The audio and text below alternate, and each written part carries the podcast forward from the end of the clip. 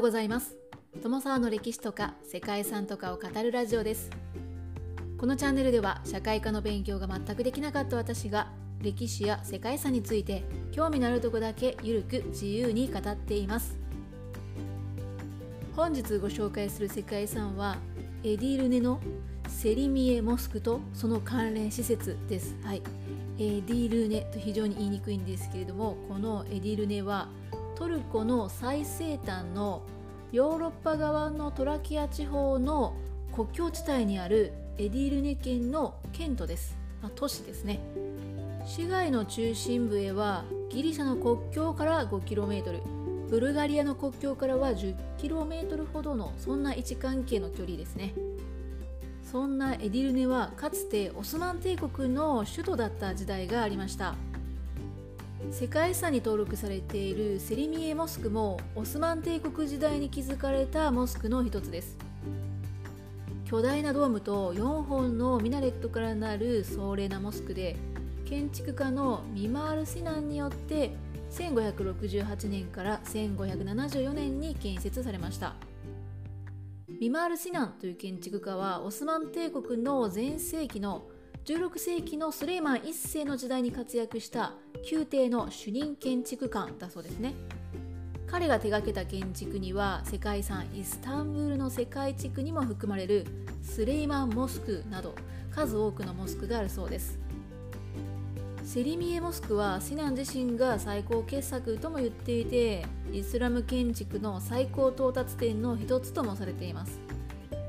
世界遺産にはそのセミリエモスクの他にキュリエというものが登録されています。キュリエというのはイスラム社会の宗教的な寄進制度によって作られる建築複合施設のことですね。モスクを中心にマドラサこれは、えー、学校ですね。学院だったり対象のための宿泊施設や病院高蘭学校そして給食所や浴場などそういった、えー、施設が建設されます。主にオスマン帝国で発達したものでイマーレットなどとも呼ばれるそうですね。中でもこのエディルネンのキュリエというのは代表的なものにあたるそうです。はいということで本日はトルコにある世界遺産エディルネのセリミエモスクとその関連施設についてご紹介したいと思います。この番組はキャラクター辞典ワンタンは妖怪について知りたいパーソナリティ空飛ぶワンタンさんを応援しています。トルコを代表する観光地イスタンブールから北西に向かったギリシャとブルガリアの国境近くにエディルネという町があります。エディルネはローマ帝国がバルカン半島の南東部トラキアを支配する際の要とした古代都市ハドリアノポリスの後身となる都市です。トルコ語名のエディルネはハドリアノポリスがトルコ語化したエドレネボルが転化したものだそうです。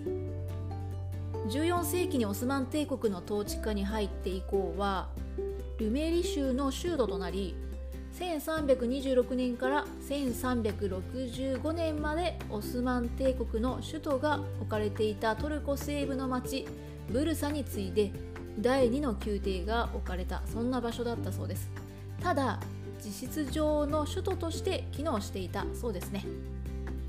コンスタンティノープルが征服されてそちらに首都が移った後もオスマン帝国の副首都として宮廷が置かれて帝国のバルカン半島支配の重要な拠点となりました。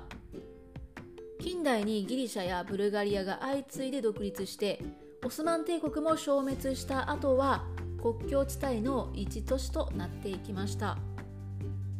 そしてそんなエディルネで世界遺産として登録されたのがオスマン帝国時代に建設されたセリミエモスクと複合施設のキュリエだったんですね。セリミエモスクは町の中央部の丘の頂上に1569年から1575年まで7年をかけて建設されました。イスタンブールにあるアヤソフィアを超える直径31.5メートルの大きなドームを持ち内部は非常に豪華で美しいことでも知られています。4本のミナレットを従えた美しく巨大なモスクはエディルネのシンボル的な存在となっています。セリミエモスクはオスマン帝国の皇帝セリム2世の命を受けてイスラム建築の巨匠ミマール・シナンによって建設されました。シナン自身もこのセリミエモスクを自身の最高傑作と認めていてイスラム建築の最高峰とも言われるそんなモスクです。セリミエモスクのドームは非常に太い8本の柱とさらに5つの半ドームでようやく支えられるほどの大規模なものとなっています。シナンが独自に編み出した工法によってモスクのドームを支えるためにあった壁が取り払われました。通常のモスクでは部屋が区切られているんですけれどもシナンはこのモスクでどの位置からでもミフラーブを見られるような構造を作り出しました。ミフラーブというのはイスラムの礼拝堂のモスクで特に聖地メッカの方向に面する壁の内側に設けられているアーチ型のくぼみ状の設備のことです。礼拝の方向が分かるようになっているみたいですね。これがあるのがモスクとも言えるような内部の構造物です。セリミエモスクは壁が取り払われるといった設計の結果たくさんの窓を取り付けることが可能となりました。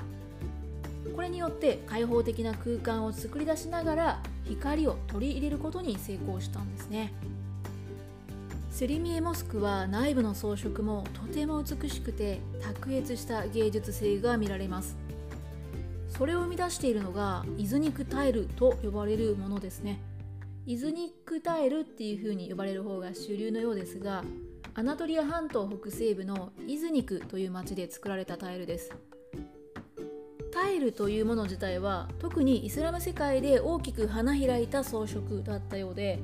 イスラム諸国においてはさまざまな装飾タイルが製造されていたそうです。その中でも有名なのがイズニックタイルでイスタンブールのモスクや宮殿を飾るタイルは全てイズニックで製造されたものだったそうです。トマト赤と呼ばれる光沢があって盛り上がりのある赤色だったりトルコブルーの青色というのが特徴的でとても人気があったようですね。ただ残念ながらイズニックタイルはトマト赤を生み出していた原料の金属酸化物が枯渇してしまったために17世紀の末にその政策というのが途絶えてしまったそうなんですね。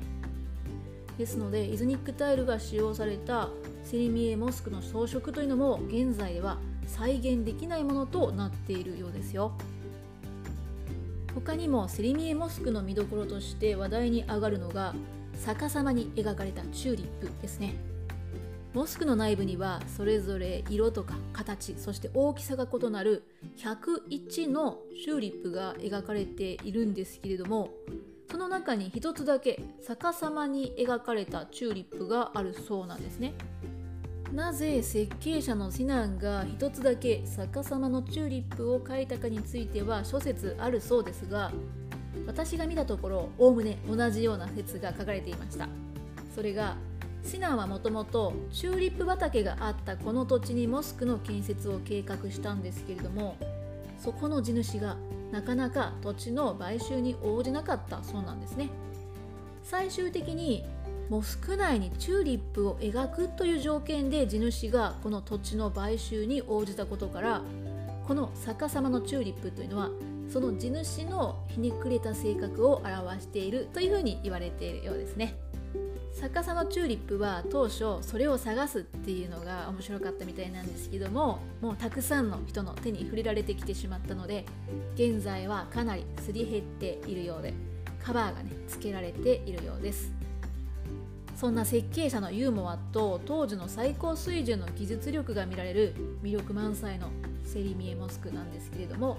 キュリエと呼ばれる学校とか病院図書館や浴場などの集まった複合施設の中央に位置しています。キュリエにはイスラム神学と科学を教える高等教育機関のマドラサであったり時計係の部屋とか市場そして貧しい人のための無料食堂などもあるそうですね。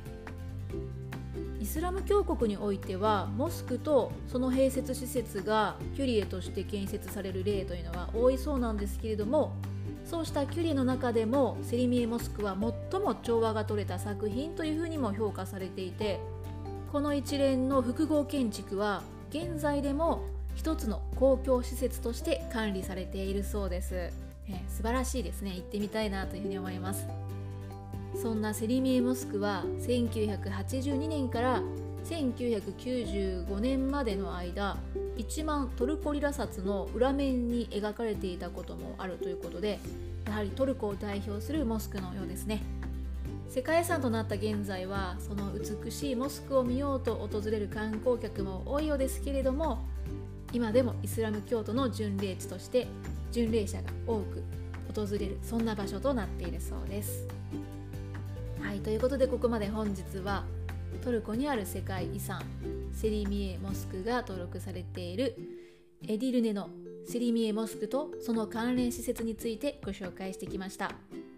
ここまでご清聴いただきましてありがとうございますでは皆様本日も素敵な一日をお過ごしくださいね友沢でした。